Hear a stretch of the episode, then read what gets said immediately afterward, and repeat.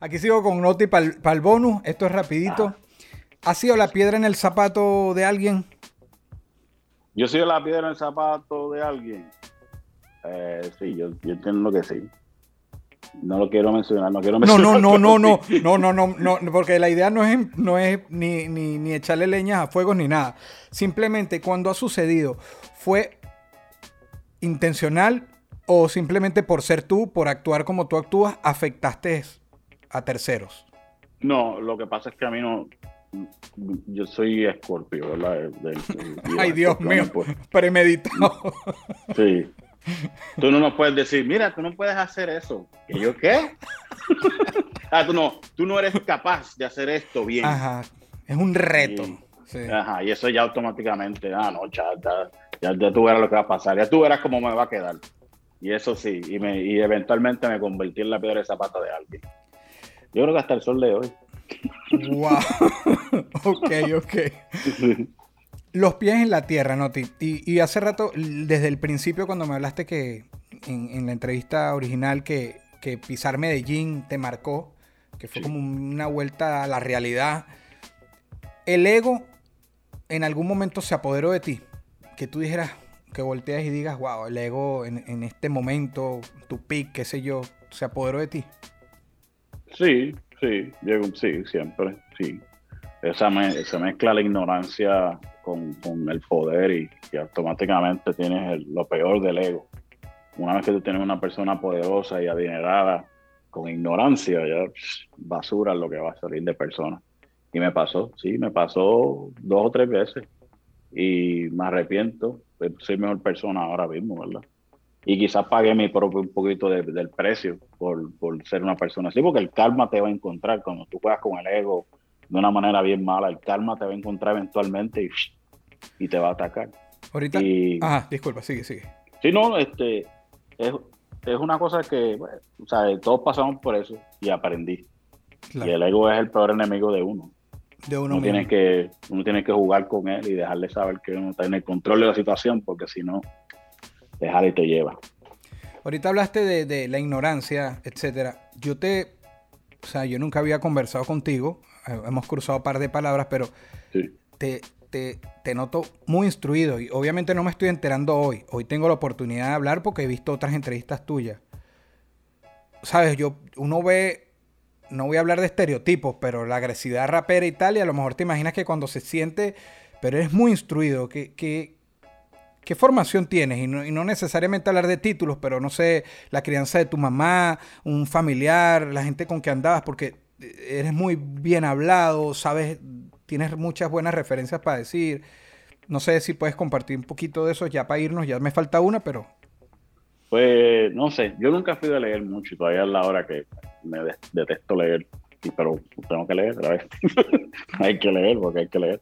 Pero yo creo que ver a mi papá, mi papá era, eh, que después descanse, era tremendo técnico de electrónica siempre fue y autodidacto, se enseñó él mismo todo lo que sabía, lo aprendió él solo, arreglaba televisores, radio, eh, discos de la, máquina de, tocar los discos de vinil y se enseñó él solo. Y yo pues empecé a estudiar electrónica, igual que él, para ser un técnico electrónico. Lo que pasa es que la carrera musical también estaba pasando a la misma vez. Y vi que la electrónica era muy fácil. No sé, ahora que lo pienso, era como muy fácil. Abandoné los estudios y me fui a otra universidad a, hacer, a, estudiar otra cosa. Empecé a estudiar eh, publicidad. La publicidad no me gustó, pero tenía siempre tenía promedio cuatro puntos, siempre. Y de, incluso me dieron una beca porque siempre estaba becado en la universidad, porque tenía cuatro puntos todo, todas las clases durante dos semestres corridos, algo así. Me cambié de concentración, empecé a estudiar contabilidad. Wow cuando empiezo a estudiar contabilidad, eh, encuentro que era demasiado difícil. y llamaste para atrás, mira, voy para allá a diseñar otra vez. Porque... no, me fui y empecé a estudiar programación de computadora, que es hoy por hoy una de las cosas que más me ayuda. Y no terminé porque por alguna razón u otra me dio con estudiar economía y me cambié a la Universidad de Puerto Rico y empecé a hacer mi, terminar mi bachillerato porque tenía que terminarlo en algo, en economía. Y estudiando economía yo creo que aprendí tantas cosas que dije, mira, ¿sabes qué? Yo no necesito la universidad más. es suficiente. Pero por completo estudiando economía, ¿sabes? Y, y no sé, creo que, ¿verdad? Eh, Pero siempre tuviste ese hambre, mira, ese hambre de quiero ser esto, no me doy. Sí, sí, sí, es que se te nota como hablas. Sí. Y vas a hablar de tu mamá, dijiste, ajá, tu mamá. Mi mamá la influencia de, querer aprender y querer, querer ser mejor persona. Tú eres, ¿sabes? Superarte. Nadie, o sea, de autosuperación y de que, ¿sabes? Solamente tú puedes representarte a ti, más nadie. Tú puedes podrás tener los mejores abogados del mundo, pero la verdad, quien mejor te representa eres tú mismo. Así que trata de desarrollarte tú como persona para que seas tu mejor versión de ti. Y yo creo que ese ejemplo que ella me dio de superarse, pues ella, mi mamá fue una persona que crió a cinco hijos sola, porque mi papá y ella se divorciaron cuando apenas yo tenía cinco años y ella nos crió solo. ella solita nos crió. Y ese ejemplo yo creo de superación, de que se puede. Mira, ella sí pudo. Y no teníamos las mejores cosas, pero sí teníamos otras cosas que eran bien más importantes, que era pues, moral y, obviamente el respeto y muchas cosas más que ella nos inculcó que quizás me hacen lo que soy ahora. Qué bien, qué bien. Se, se notan los principios que tienen. Hermano, para irnos, una metida de pata. Que tú recuerdes un día que no te metió la pata, así que que solo con acordate ah, que nos puedas compartir. Obviamente porque uno mete la pata todo el tiempo, pero una que puedas compartir una que pueda compartir, diablo. diablo, me de pata que yo pueda compartir. Eh, mira, una vez en un concierto de, el concierto de Big Bang Blon, el concierto de Big Bang Blon es un concierto que, que, obviamente ahora pues está bien documentado y muchos cantantes participaron y ese día específico, el concierto Big Bang, los Big Blondes, Big Blondes se llamaba. Ok. Y Nicky Jam, Daddy Yankee, Ruby Joel, Cavalucci, eh, Lito Polaco, Baby Rasty Gringo, todos los artistas participaron ese día. Y yo. Ay, yo no salgo. Yo no salgo. Porque. no salgo. Porque me dieron el micrófono y me fui atrás. Cuando fui a cantar, el micrófono no sonaba.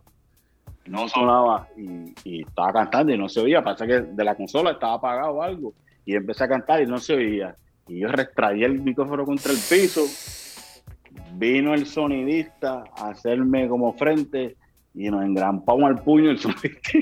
Ahí en tarima. Tarima. me engrampé con el sonidista y no salí. Y esa es de las metidas de pata que yo me arrepiento, porque cada vez que veo el pietaje y veo que todo el mundo participó y yo no salí por, porque perdí la cabeza. Y esa es de las metidas que, que puedo contar que me, que me arrepiento. Y Oye, sí, estuvo dura. estuvo dura, hermano. Sí, no, yo es que yo vi que no, no, no, el micrófono no estaba y, yo, y tratando y tratando y tratando y lo tiré contra el piso. Vino el sonidista. Ay, me el sonidista.